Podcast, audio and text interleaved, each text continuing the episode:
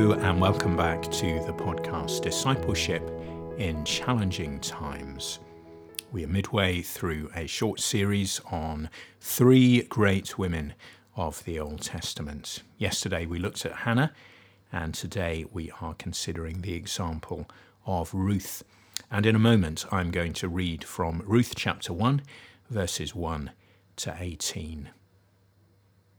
We pause to pray together. Lord, once again, we thank you for the example of these great women of faith. And today we thank you for Ruth. Through her example, we pray that you would teach us. Through your word, we pray that you would speak to us. By your Holy Spirit, we pray that you would give us the power to live out your word day to day.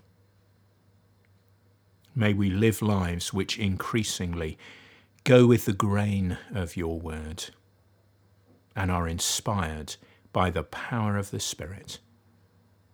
For we ask it in Jesus' name. Amen. Ruth chapter 1 and verse 1. In the days when the judges ruled, there was a famine in the land. So a man from Bethlehem in Judah, together with his wife and two sons, went to live for a while in the country of Moab.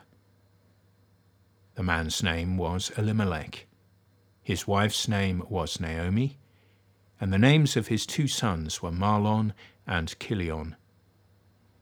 They were Ephrathites from Bethlehem, Judah, and they went to Moab and lived there.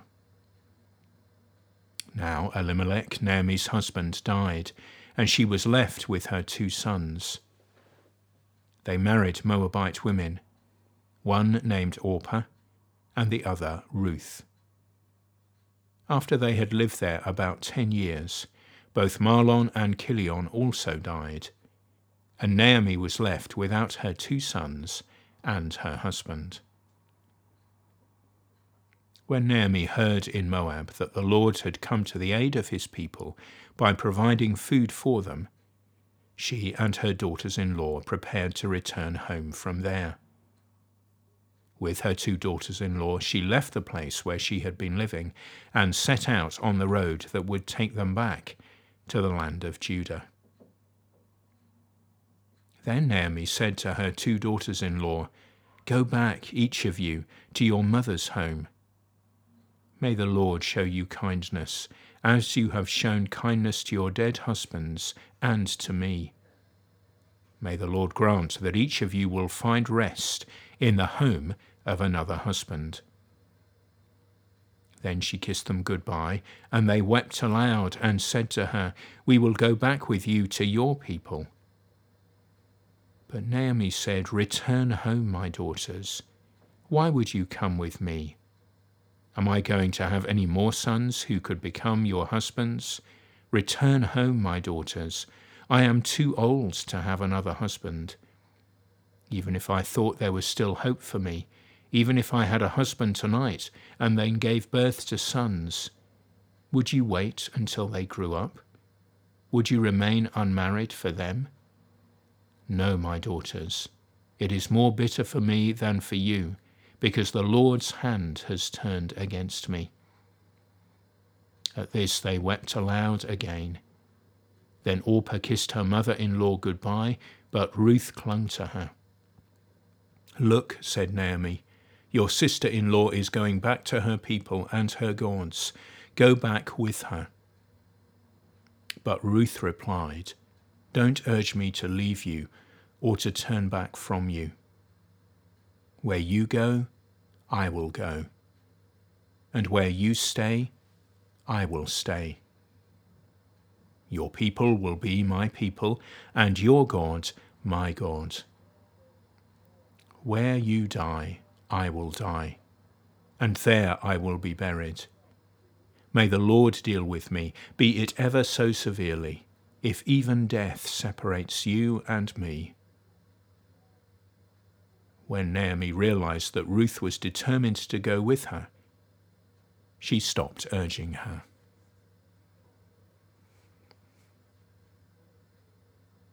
What a powerful and beautiful story. It does shine a light on the precarious position of women in the Old Testament world and highlights again the gender imbalance that very much exists in our world today. As Christian people, we should be committed to full equality between men and women, and living in ways that demonstrate that. Two things that I particularly want to highlight from this text. Two very positive things about Ruth. She has a deep commitment to Naomi. We see it in verses 16 to 18. But actually through that, there is a deep commitment to God. She speaks of the Lord in verse 17, using the covenant name of God, Yahweh. She has become a believer in the Lord. And this is explicit in verse 16. Your God is my God, she says to Naomi. Clearly something has happened in Ruth's life.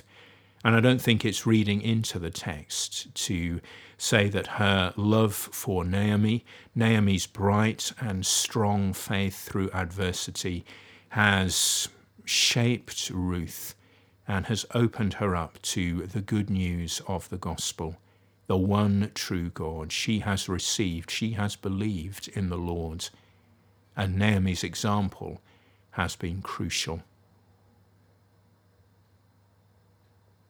My own testimony is maybe a little bit similar.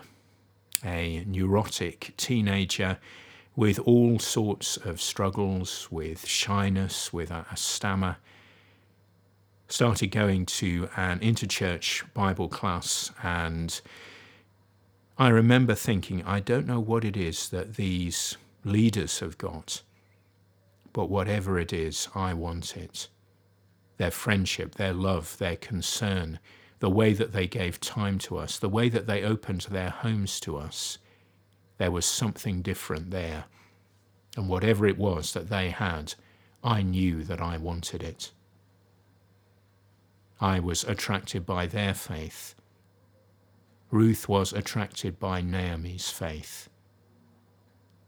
Perhaps as you listen to that, this is you. Perhaps you're just listening in and you know some Christians and you have been encouraged maybe to dig a little bit deeper because of the quality of their lives.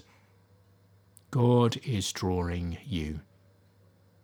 May you follow the example of Ruth as she looked to her friend and relative Naomi and saw something different. May you commit not just to your friend, but also to the God who makes your friend different.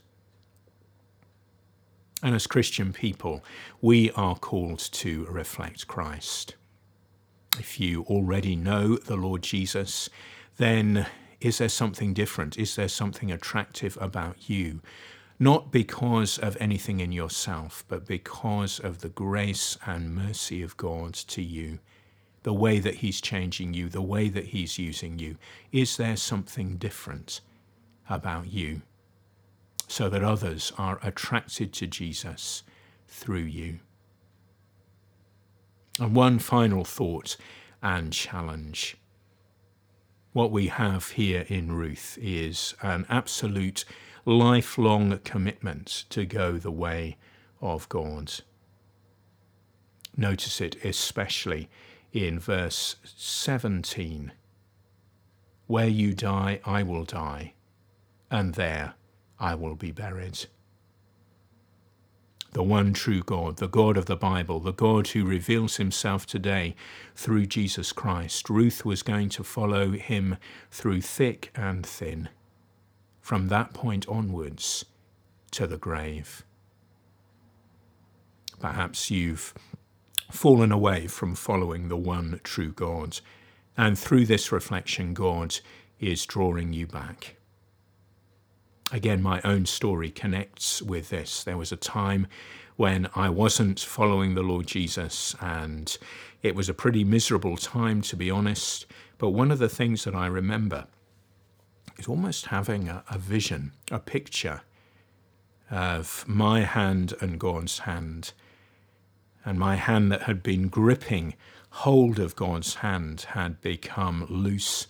I wasn't holding on anymore, but God was still gripping onto me, pulling me back, drawing me back. Maybe that's you today. Maybe you've let go of God, and yet God hasn't let go of you. He is drawing you back. He is holding on to you. Come back to God, and like Ruth, make that recommitment to a lifelong following of the one true God. We pray together. Just thinking of these thoughts and all the richness in these verses. We thank you for spiritual friendship. We thank you for those that we know who especially reflect the Lord Jesus, his character and his ways. Today we thank you for them, and thank you for the way that you have used them in our lives to draw us to Jesus, to grow in us the life of discipleship, perhaps as accountability partners, perhaps as friends. And as we thank you for these people, we pray that we would be such people for others, that we would share Jesus, absolutely through what we say, but also through the quality of our lives. And Lord, finally, we want to recommit ourselves as we come to the end of a year, that lifelong commitment to following the one true God that Ruth exemplifies. Lord, today, here and now, we lift ourselves to you. And we pray Ruth's words as our own. You are our God, my God. We will follow you all the days of our lives, even to the very end. Where you go, I will go. Where you stay, I will stay. Your people, O Lord, will also be my people, and you will be my God. In Jesus' name, amen.